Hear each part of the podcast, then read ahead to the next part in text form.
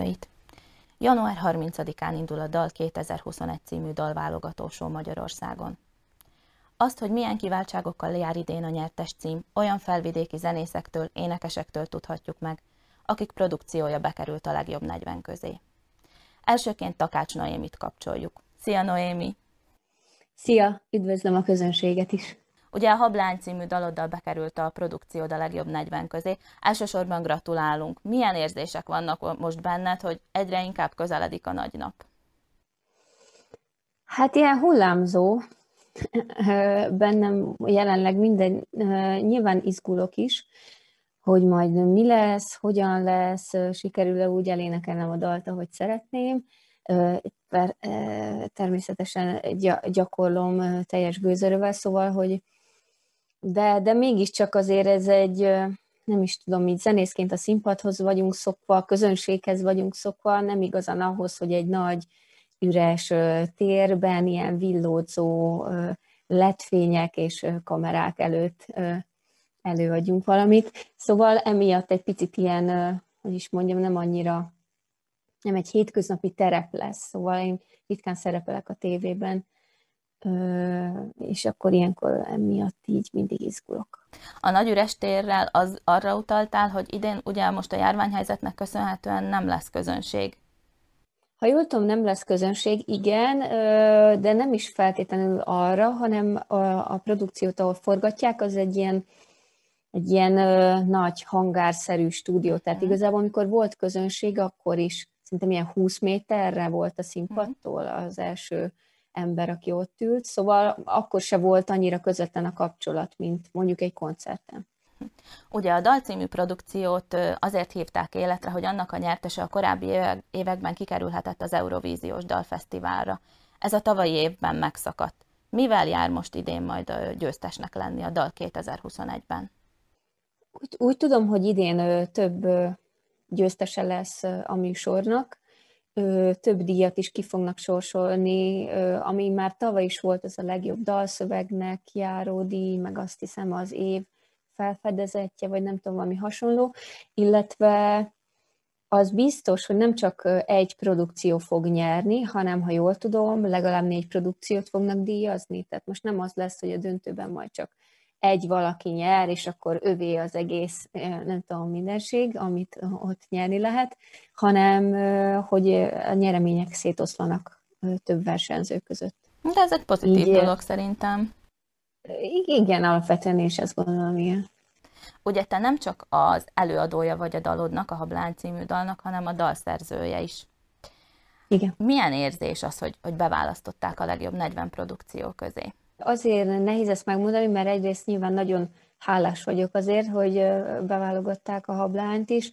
Másrészt viszont kicsit a, a dalok olyanok, mint a, a gyerekek, vagy nem tudom, hogy ez az én gyerekem, és hogyha nem válogatják be, akkor is ugyanannyira szeretem a gyerekemet, vagy hogy ez a dal nagyon közel áll hozzám, nyilván belőlem fakad, és hát tehát olyan, mintha szerves részem lenne, tehát hogy hogyha a visszautasítást kap, akkor kicsit olyan, mintha én kapnám a visszautasítást. Amivel az égvilágon semmi baj sincs, hiszen senkinek se tetszhet minden, ahogy én se hallgatok mindent, más ember se hallgat meg bármilyen zenét, tehát ez abszolút benne van a pakliban. Úgyhogy emiatt igazából a, a pozitív része is olyan, hogy örülök, persze, hogy a gyerekem mehet az oviba, vagy nem tudom, kb. ilyen, ilyesmi lehet, bár még nincs gyerekem, Viszont, hogyha nem vették volna be ebbe az oviba, akkor majd elvittem volna egy másik oviba. Szóval, hogy meg akkor is elment volna gyerekek közé, vagy emberek közé. Szóval inkább ez van bennem, hogy hálás vagyok azért, hogy egy szélesebb közönséghez is eljuthat a dalom, így a műsor által, főleg talán most, hogy mindenki kötelezően otthon ül. De, hogy is mondjam, azért ez a műsor rengeteg elfoglaltsággal jár, egyrészt, meg, meg bizonyos szempontból stresszel is, vagy minden határidőre le kellett adni, például még az év vége az elég szoros volt, akkor forgattuk le a videóklipet is a dalhoz, és utána nagyon sok mindent előre ki kellett találni, előre eltervezni, hogy akkor hogy lesz a színpadképe, akkor mi lesz a megjelenés, mi lesz a grafika a háttérben, szóval emiatt ez azért rengeteg, rengeteg idő meg energia, ami már most bele, amit már most belefektettünk, nyilván nem csak mi előadók a műsorba, hanem a, a műsornak a gyártó csapata is.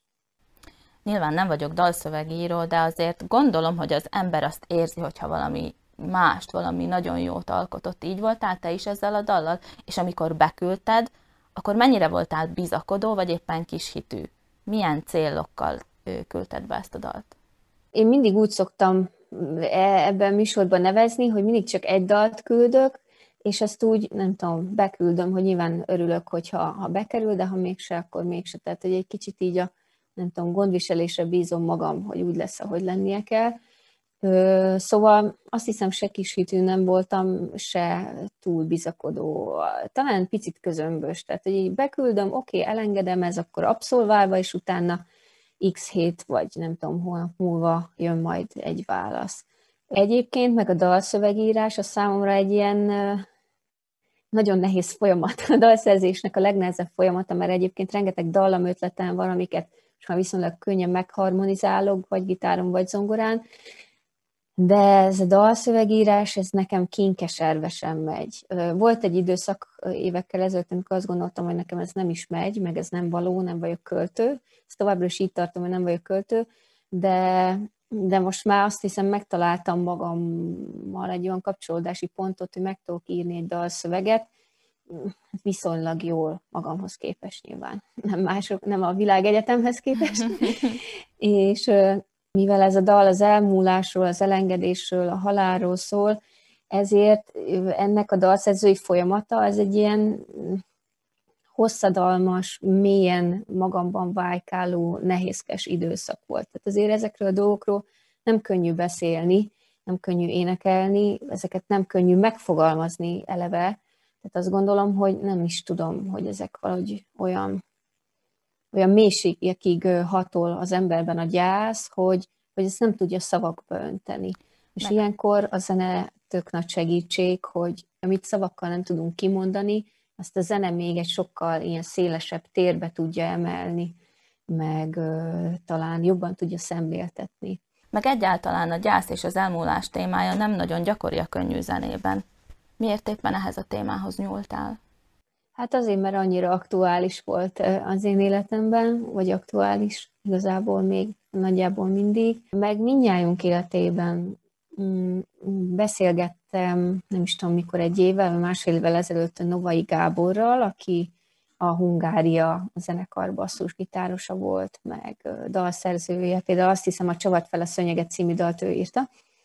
És azt mondta, hogy szerinte azok a dalok tudnak eljutni szélesebb közönséghez, amik a kezdetek kezdetén egy előadónál nem túlságosan személyesek. Már ha túl személyes dolgokról szólunk, akkor lehet, hogy ez nem érint meg másokat, mert annyira, mit tudom én, annyira csak a saját életünkre levetítve igaz de közben meg van egy csomó dalszerző, aki ennek az ellenkezét mondja, hogy valami már annyira személyes, hogy közben mindenkié is. Uh-huh. Mert azért nyilván minnyáján emberek vagyunk, azért hasonló dolgokon megyünk keresztül, de emiatt is úgy gondoltam, hogy, hogy a gyász, meg az elmúlás, az már nagyon régóta foglalkoztatott, és nem is csak az, hogy foglalkoztatott, igazából tavasszal meghalt a nagyapám, és nem tudtam hazamenni a karantén miatt, meg a határzár miatt a temetésre, és akkor ez volt így az utolsó csepp a pohárban, hogy akkor, akkor ezzel valamit kezdeni kell, hogy a gyászfeldolgozás így egyéni, meg társadalmi szinten is nem annyira jól működik szerintem a mi kultúránkban. Tehát, hogy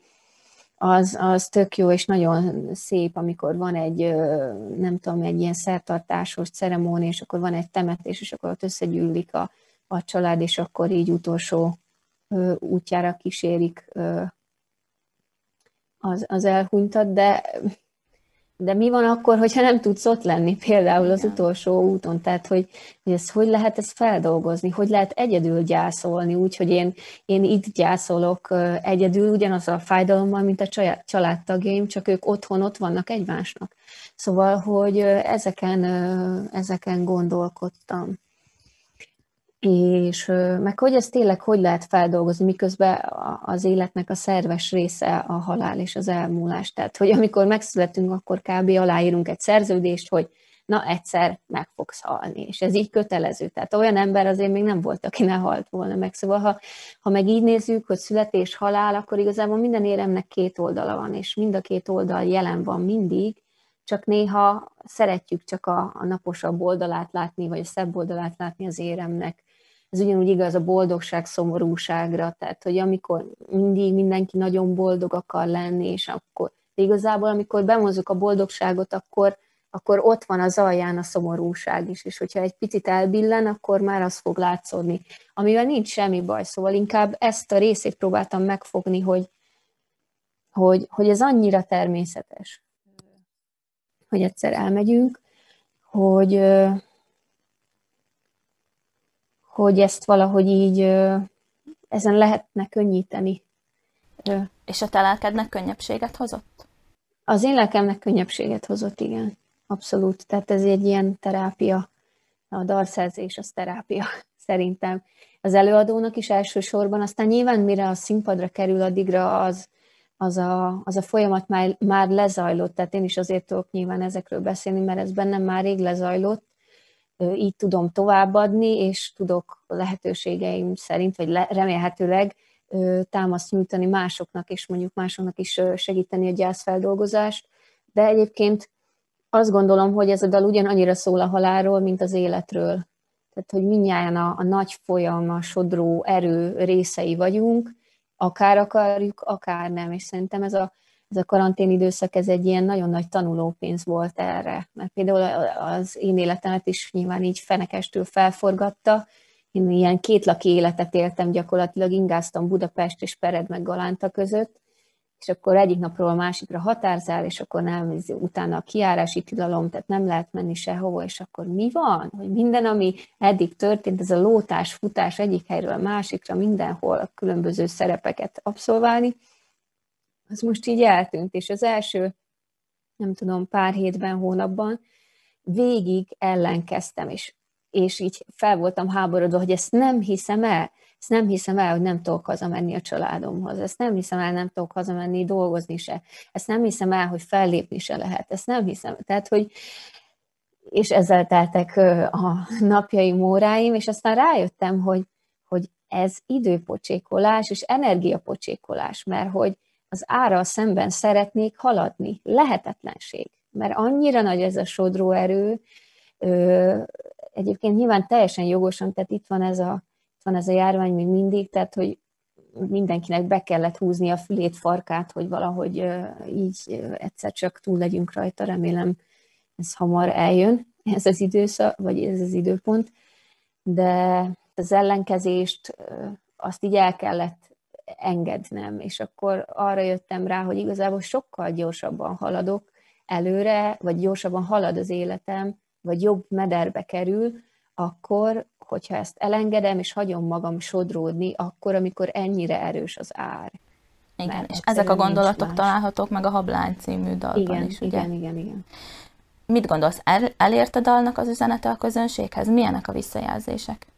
Nagyon jók a visszajelzések, aminek nagyon örülök, rengeteg visszajelzés érkezett, meg próbálom ezt így kommunik- kommunikálni is, hogy azért mert volt olyan ember, aki például meghallotta, és azt gondolta, hogy hát ez egy kis aranyos, szerelmes történet, de nem, a, a szerelem az csak egy, igazából a szerelem nem is jelenik meg benne, a csók jelenik meg benne, de e, ez sem feltétlenül egy szerelmes csók, az csak egy plusz szál, hogy ne legyünk egyedül ebben a sodrásban, mert az meg még félelmetesebb lenne mindezt egyedül végigcsinálni, úgyhogy ezért, ezért komponáltam bele azt a plusz szálat, hogy mindezt másokkal karöltve, de legalább minimum egy emberrel karöltve csináljuk, és támogatjuk egymást, vagy nem tudom, egymás kezét fogjuk, ahogy sodor az ár. Egy veled készült beszélgetésben ugye azt mondtad, hogy feladatodnak tartod az érzékenyítést, és ha a te művészetedet nézem, akkor ez abszolút igaz, mert annyira finom lélek vagy. Mit gondolsz, mennyire befogadó a közönség egy ilyenfajta érzékenyítésre? Azt gondolom, hogy befogadóak, csak nem minden esetben. És igazából azért, mert nyilván mindenkinek megvan a maga problémája. Most azt is tudnám mondani, hogy az, az elmúlt években, leszámítva a tavalyi évet, annyira felgyorsult a, a világ, hogy teljesen érthető az, hogyha az ember nem akar az érzéseinél leragadni, mert konkrétan nincs ideje, nincs ideje átgondolni, vagy nem volt ideje átgondolni azt se, hogy akkor most mit érzek, most mi történt az életemben, most hol tartok, és hová megyek, mi az irány, mi az út, azért mit tudok tenni. Tehát nem tudom, az, ilyen, az önismeret, az önismerethez idő kell, és igény is. Teljesen érthető, hogyha nem mindenkiben van meg erre az igény és hogyha meg valaki elmegy szórakozni, vagy elmegy egy koncertre, akkor azt is meg tudom érteni, hogy adott esetben inkább csak kikapcsolni szeretne, és nem tudom ö, táncolni, vagy bulizni egyet, nem pedig gondolkodni az életén.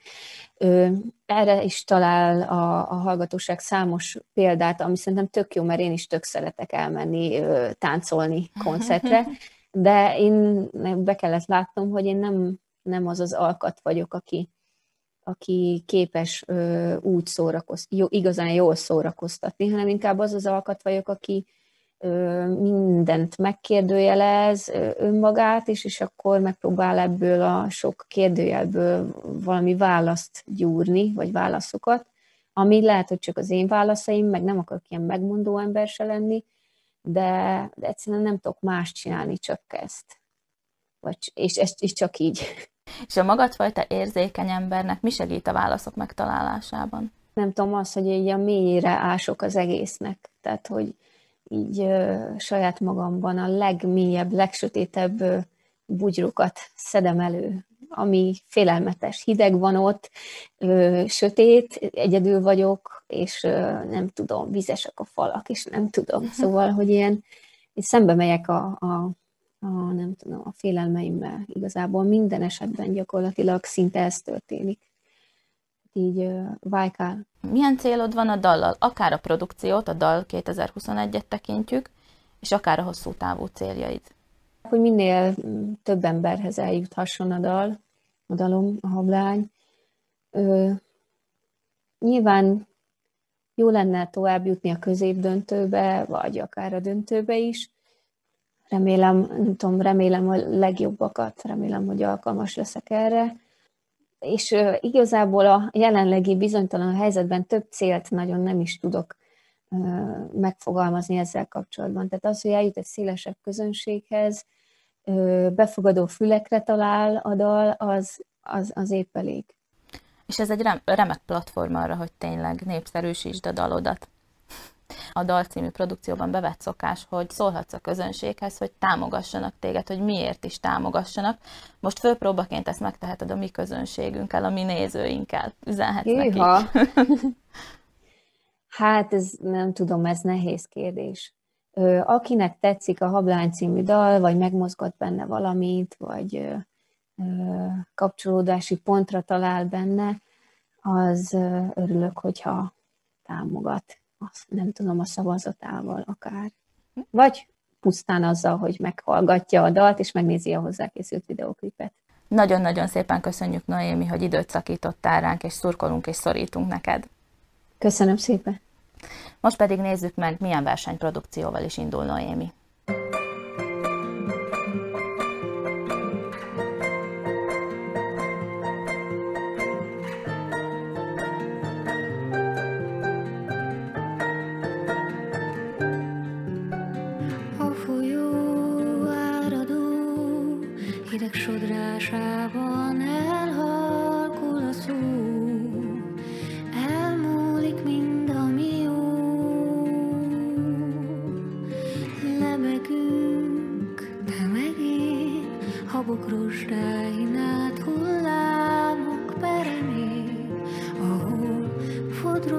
देखा फिर